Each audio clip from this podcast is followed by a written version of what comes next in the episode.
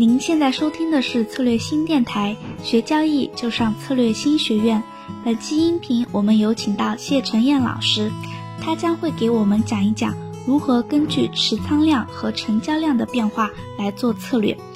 本期音频我们将会讲到 Core 和 Port 的成交量将会引起持仓量怎样的变动， IV 又会如何变动呢？那么此时我们应该做怎样的策略呢？让我们一起来听一听本期的音频吧。 OK， 这样可以齁，没有问题。好，那继续往下齁，我们就继续往下看。等一下，我的 PPT 了。当然有可能还有一些策略吧，比如说比较高阶的一些操作者，他可能有所谓的 cover call， 比如说他去买进豆粕，然后去 sell call， 还有一些组合策略。但基本上来讲，当然那个要去细分，仔细的去拆解大家的部位，可是很困难所以基本上我们把持仓量的想法，不论他的策略是什么，我相信不论他当时 sell call 的理由是什么，一旦价格往这个方向穿越的时候，它一定面临了必须调整这样的一个需要做这个决策的这个紧张的这种时刻一定会到来。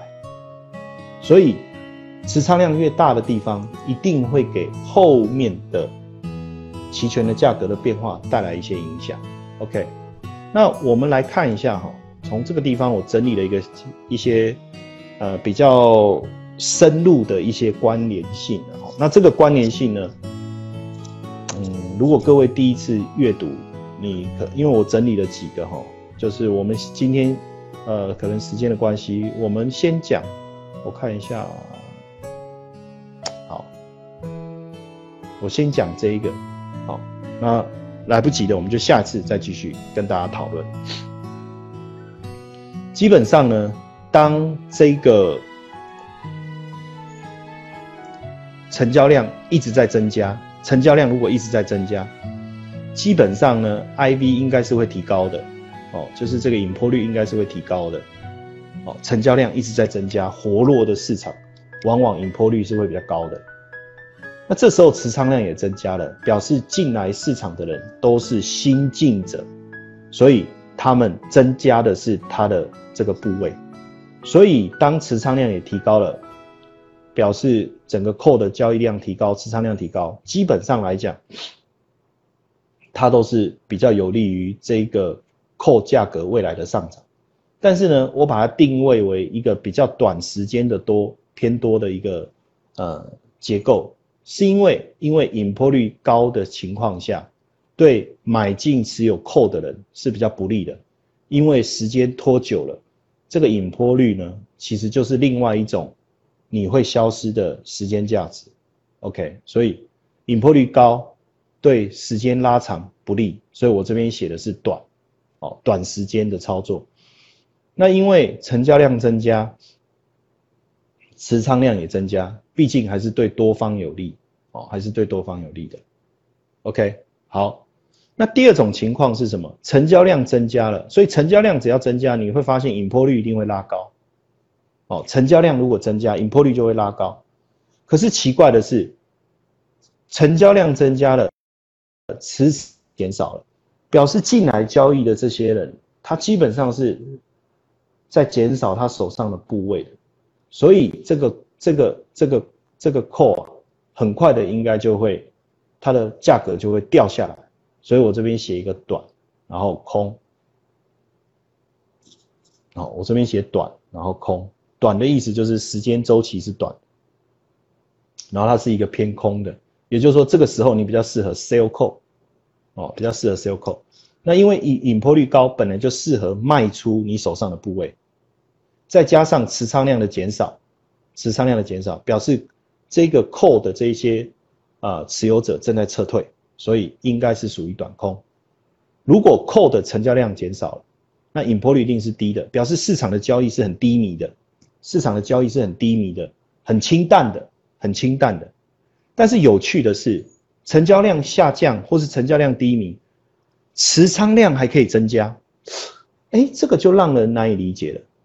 所以会不会有人已经悄悄的在布局未来的行情呢？所以这个我们认为反而是长多的，也就是说时间可以拉比较长来做操作。那为什么时间又可以拉长呢？因为 IV 是低的， IV 低呢就比较没有时间价值可以流失。OK， 那所以对于买进看涨期权的持有者也比较有利，所以我这里写的是长多。OK， 那如果成交量下滑，持仓量也下滑，那表示市场交易清淡，而且大家也不断的在撤出这个市场。那 IV 是低的，而且还会更低，所以没有策略，因为除非我今天是做庄家，不然基本上我认为这是一个震荡的一个小幅震荡的一个市场。所以同样的一个道理，我们把它带到这个 put 来看的话，当这个 put 的成交量大幅增加，而且持仓量也跟着大幅度增加，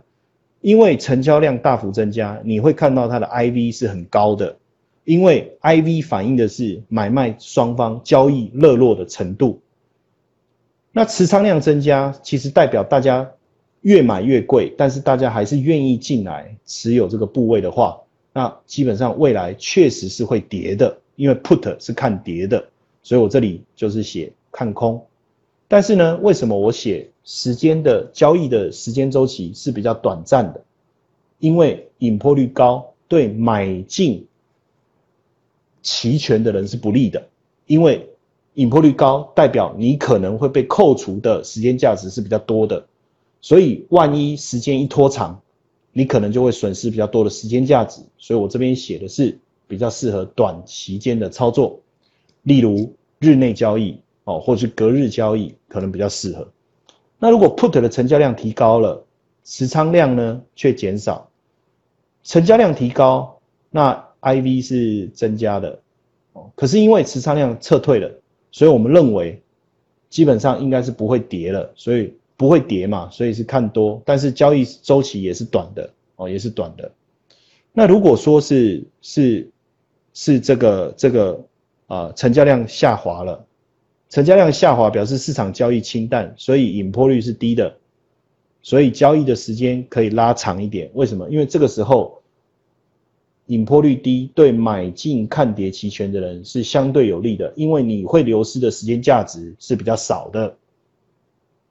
持仓量增加代表交易量在下降的过程当中，有人还在悄悄的布局这些部位，所以我们认为未来下跌，因为 put 是看跌嘛，所以未来下跌的可能性或空间是很大的这个你就特别去记得这个。那如果说成交量下滑了，持仓量也下滑了，当然引破率低，市场也没有什么人要交易，那这个时候表示市场是比较偏向震荡的比较偏向震荡。那当然我们在看这个成交量跟持仓量的时候，我们到底怎么去观察？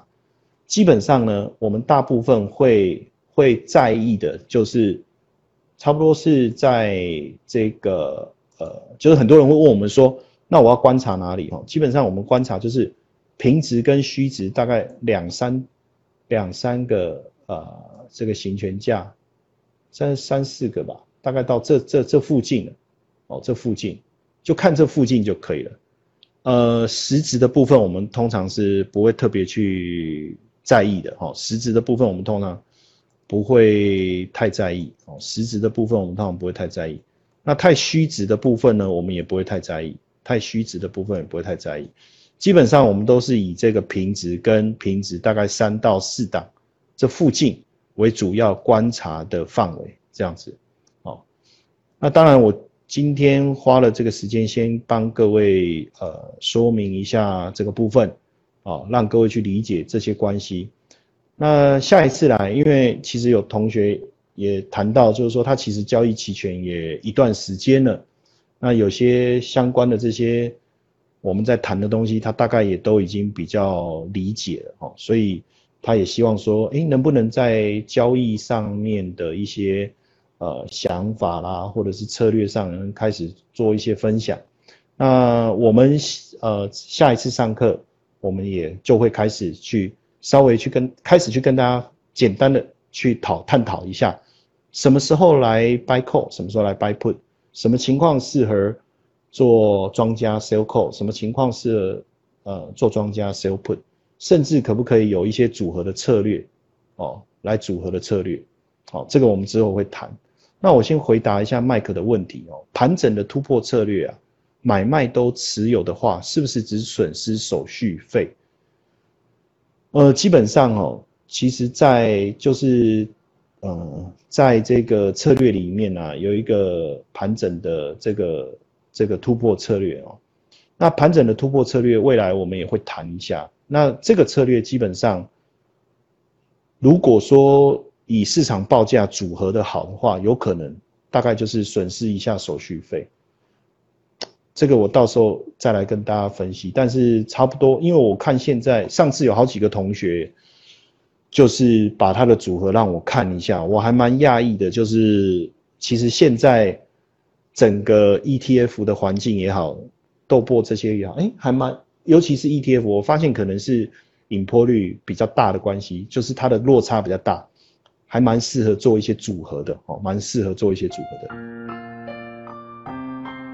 本期的期权之路就到这里了。如果您也对期权感兴趣，还想更深入的学习，策略星将在1月6日在上海举办期权赌圣班。本课程邀请到台湾资深期权交易者杰克老师和爱阳营销总监陈宏庭老师，针对股票投资者、期货交易者、金融从业者开发的期权课程。它将从实例分析到手把手教学，从分析到下单。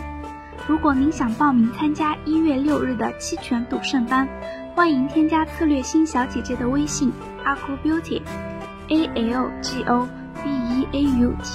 报名咨询哦。我们下期再见。